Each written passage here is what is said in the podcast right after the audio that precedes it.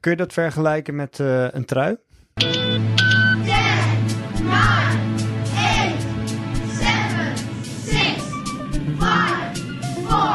4, 3, 2, 1, lift off!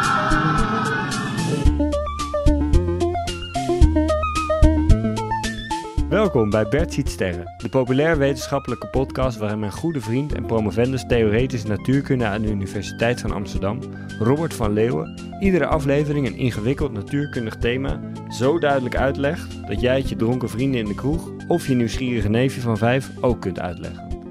Mijn naam is Tim Meijer, ik ben uw onwetende verteller en dit is Bert ziet sterren. Hey Bert. Hey Tim. Hey, ik vind het leuk dat we samen kunnen beginnen aan deze aflevering. Ik ook. Ik vond het vorige keer eigenlijk geen succes, zonder jou. Ik heb het teruggeluisterd en ik denk dat we wel kunnen concluderen dat jij beter bent in het beantwoorden van vragen. Ja, dat zou ik ook wel willen zeggen, ja. Dan in het stellen van vragen aan jezelf. Ja, dat. Dus ben ik blij dat we weer samen zijn. Ja, dan kan ik jouw vragen weer beantwoorden. En over vragen en beginnen gesproken, heb ik een vraag en die heeft te maken met het begin. Het begin? Namelijk, wat is het begin van eigenlijk alles? De oerknal. Dat is het begin. En wat is de oerknal? Ooit was het universum, het heelal waar we in zitten, ooit heel heet, heel compact, heel erg samengebald. En het moment waarop het heelal op zijn aller samengebaldst was, dat is de oerknal. En vanaf toen is het heelal groter geworden. En hoe lang geleden was dit tijdstip? Ik denk 13,7 miljard jaar. Nee Bert, dat is 13,8 miljard jaar geleden. Hoe weten jullie eigenlijk dat het heelal zo oud is? Jullie als in de natuurkundige mensen? Ja. Nou, dat komt uit waarnemingen voort. En met name aan de hand van waarnemingen van andere sterrenstelsels. Dus wij zitten hier in ons melkwegstelsel. Dat is ons sterrenstelsel. En als je met telescopen andere sterrenstelsels gaat bekijken, dan zie je dat ze zeg maar van ons verwijderd zijn. En ook dat ze van ons afbewegen. En hoe verder weg die sterrenstelsels zijn, hoe sneller ze van ons af gaan bewegen. En dat is iets wat we overal zien gebeuren in het universum om ons heen. En als we dan, als het ware, de film achteruit afspelen en gaan analyseren hoe dan dat ooit begonnen is, dan komen we tot de conclusie dat ze ooit allemaal op hetzelfde punt geweest moeten zijn. En dat is dan het punt waarop de oerknal plaatsvond. Dus om het misschien wat inzichtelijker te maken, stel je voor dat je op een voetbalveld staat. Liever niet. Stel dat het een keer dat het toch niet anders kon. Echt niet anders kan. Ja, en jij staat daar en je ziet om je heen allemaal mensen van je wegrennen. Dan denk ik, wat heb ik gezegd? Ja, inderdaad. En dan denk je, als je natuurkundige bent, ook van hoe snel gaan ze eigenlijk? En dan zie je dat de mensen die vlakbij je zijn, die gaan helemaal niet zo snel. Die moeten nog een beetje op stoom komen. En hoe verder weg die mensen zich bevinden, hoe harder je ze ziet rennen. En dat zie je overal om je heen gebeuren. En nog verder weg zie je ze nog harder rennen. Nou, dan denk jij natuurlijk van, inderdaad, los van wat heb ik gezegd, denk jij ook, wacht even, maar als ik nu eens kijk en ik ga eens analyseren, oké, als ze zo ver zijn, gaan ze zo hard. En als ze zo ver zijn, dan gaan ze zo hard. En oké, dus toen ze dichterbij waren, gingen ze zo hard. Dan kan je, als je de rekensom bijvoorbeeld doet, tot de conclusie komen dat al die mensen ooit op een punt waren, samen met jou, op een vast punt, en dat ze allemaal nog stil stonden. En dat punt, dat is dan hier het tijdstip van de oerknal. 13,7 miljard jaar geleden. Exact. 13,7 miljard jaar, hè? Volgens de laatste metingen is dat dus eigenlijk 13,8 miljard jaar geleden. Even een vraag tussendoor. Hoe oud is jouw moeder, Robert? Die is net 65 geworden. Dat is best een mooie leeftijd, toch? Zeker. Die ze gelukkig in goede gezondheid heeft bereikt. Daar ben ik altijd heel blij mee. Maar in 65 jaar kan een hoop gebeuren. Ja, dat in een mensenleven kan een hoop gebeuren. 13,7 miljard jaar is net even meer dan een mensenleven. Nee, 13,8 miljard jaar. Maar ik zal het nu niet meer zeggen. Ja, dat kan je inderdaad wel stellen. Dus mag ik daaruit concluderen dat daar ook een hoop in is gebeurd? Ja, er is een hoop gebeurd in de geschiedenis van het universum, Tim. Zou je daar iets meer over willen vertellen? Laten we dan maar weer bij het begin beginnen. Op het tijdstip van de oerknal was alle materie er al. Dus de bouwstenen van onze atomen, zeg maar de protonen, neutronen, elektronen, die waren er al. En terwijl het universum dan groter aan het worden is, worden de atomen gevormd. En het heelal gaat steeds verder uitdijen. En wat er dan gebeurt is dat op een gegeven moment wolken van die atomen door toedoen van de zwaartekracht gaan samenklonteren. Wat je daardoor krijgt is dat er sommige plekken wat meer massa is en andere plekken wat minder massa. En op die plekken kunnen zich bijvoorbeeld sterren gaan vormen. Omdat er zoveel massa samengeklonterd wordt dat daar sterren uit ontstaan. Brokstukken er tussendoor en op een van die brokstukken, planeten dus, daar zitten we nu, de aarde. En vanaf daar is het nog steeds een aardige stap. Maar vanaf daar kunnen we richting onszelf gaan redeneren. Zijn wij daarmee de dingen waar we uit zijn opgebouwd, onze atomen, zijn die ook 13,7 miljard jaar oud? Ja, in ieder geval de bouwstenen van onze atomen zou je kunnen zeggen, die waren er ook al aan het begin van het universum. Dat is best wel sick, toch? Ja, toch? Je bent van kosmische ouderdom, Tim. Ik zie je helemaal... Ik wil er nog even bij stilstaan. Ja, dat snap ik wel. Ja, bizar. Toch? Dat is toch best een vet idee. Dat jij ziet er niet uit alsof je 13,7 miljard jaar oud bent. Nee, nog niet, hè? Maar want alles waaruit jij bestaat, wel. Ja. Waarin wordt het heelal eigenlijk al 13,7 miljard jaar lang groter? Dit is wel een belangrijk punt die af en toe al voor verwarring kan zorgen bij dit soort oerknalverhalen. Het is niet zo dat er al een lege ruimte was, een soort van gigantische kubus van lege ruimte, en dat daar dan in het midden op een gegeven moment het heelal in ontstaan is. In plaats daarvan is het dus de ruimte zelf die groter wordt. Dus als jij vraagt waarin wordt de ruimte groter, dan zeg ik nee, de ruimte zelf is al maar groter aan het worden sinds de oerknal. En de ruimte, dan bedoel je zeg maar de ruimte, het heelal. Dus de ruimte tussen alles waarin sterren en zo zich bevinden, dat lege iets, dat op zichzelf, die leegte is aan het groeien. Ja, dus buiten het universum is er niks. Of in ieder geval onze natuurkundige theorieën weten niet wat we buiten het universum, wat we daarmee moeten. En op het moment van de oerknal waren dus al die ruimte, was er al wel.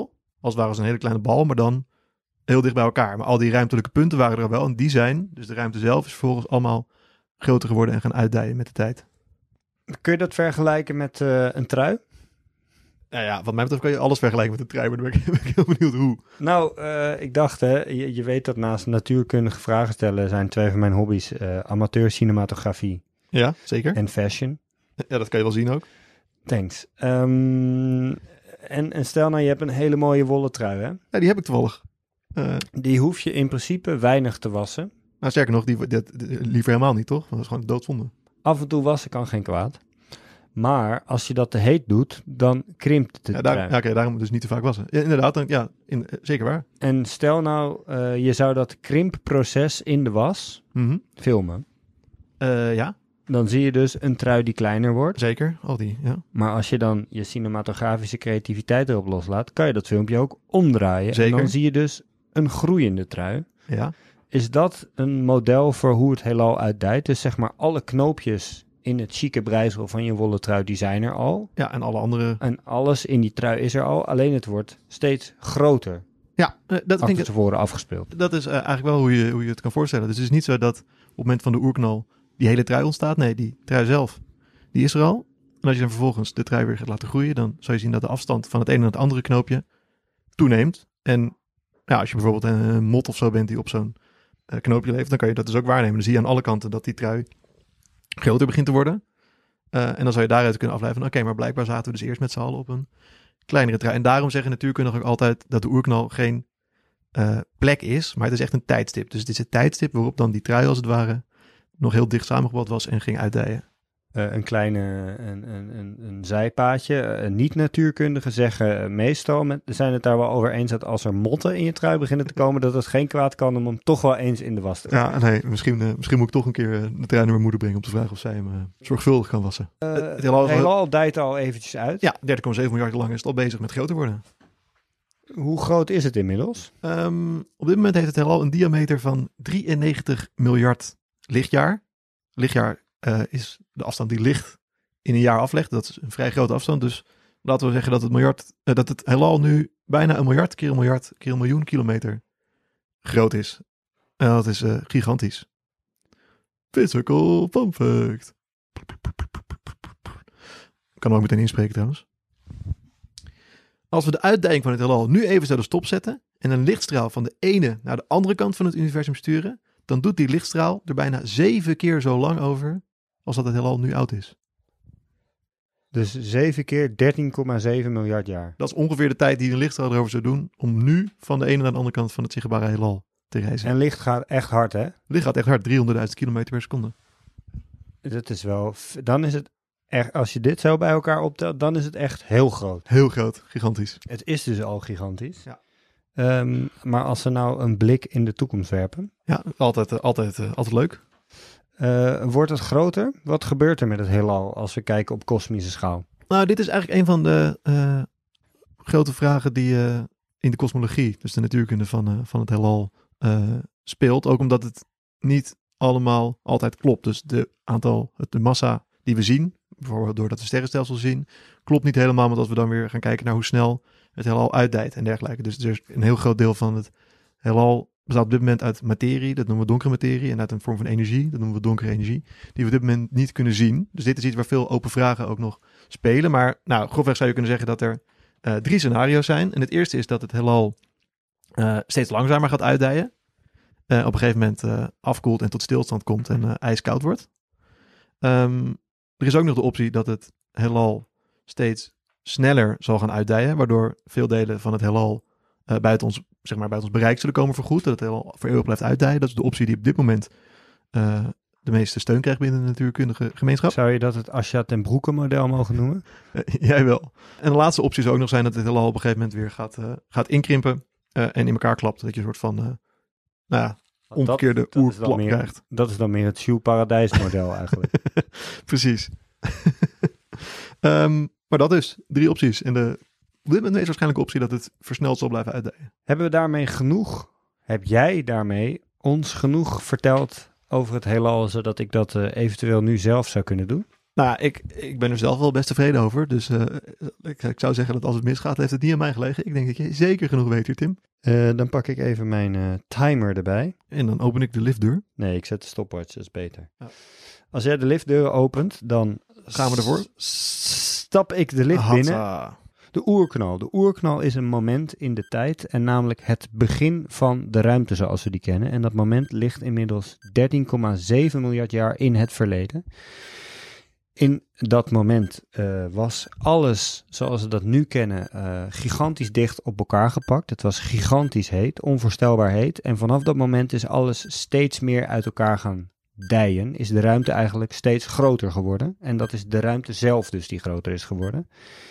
De afgelopen 13,7 miljard jaar heeft dat in eerste instantie de bouwstenen van atomen opgeleverd. Vervolgens atomen, die zijn zich aan het samenklonteren onder invloed van de zwaartekracht.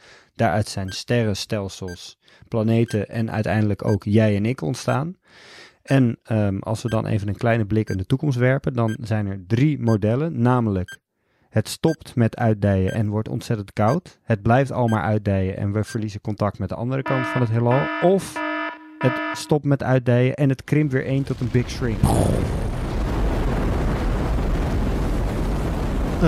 Tim, voorbeeldig. 1 seconde over de tijd. Ja, hè? Dat wel, maar je bent nog net op tijd. De deur is dicht. Ik zat net met mijn voet tussen de deur toen hier dicht. Precies, en omdat je zo goed bezig was met je pitch, heb ik ook de deur even nog wel wat langer opengehouden. Ik vond het weer een interessante aflevering. Nou, anders ik wel. En het is niet zomaar een aflevering, want... Ja, we gaan er even tussenuit, mensen. Dit is de laatste aflevering van seizoen 1 van Bert ziet sterren. Zeker weten. Dat betekent dat wij een tijdje niet te horen zullen zijn, maar... Dat we daarna dubbel en dwars terugkomen. En beter dan ooit. Precies. Mocht je niet kunnen wachten en al je natuurkundige vragen op willen sturen, dan kan dat naar bertzietsterren@gmail.com.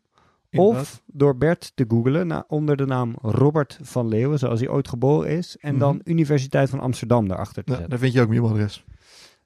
Hartelijk dank wederom voor het luisteren. En tot volgend seizoen. Yes. Dit was Bert ziet sterren. Hartelijk dank voor het luisteren. Mocht je het nou leuk gevonden hebben, like, subscribe, abonneer, gooi een duimpje omhoog, stuur een liefdesbrief, kom voor de deur licht. Laat ons weten dat je het leuk gevonden hebt. En tot de volgende ster.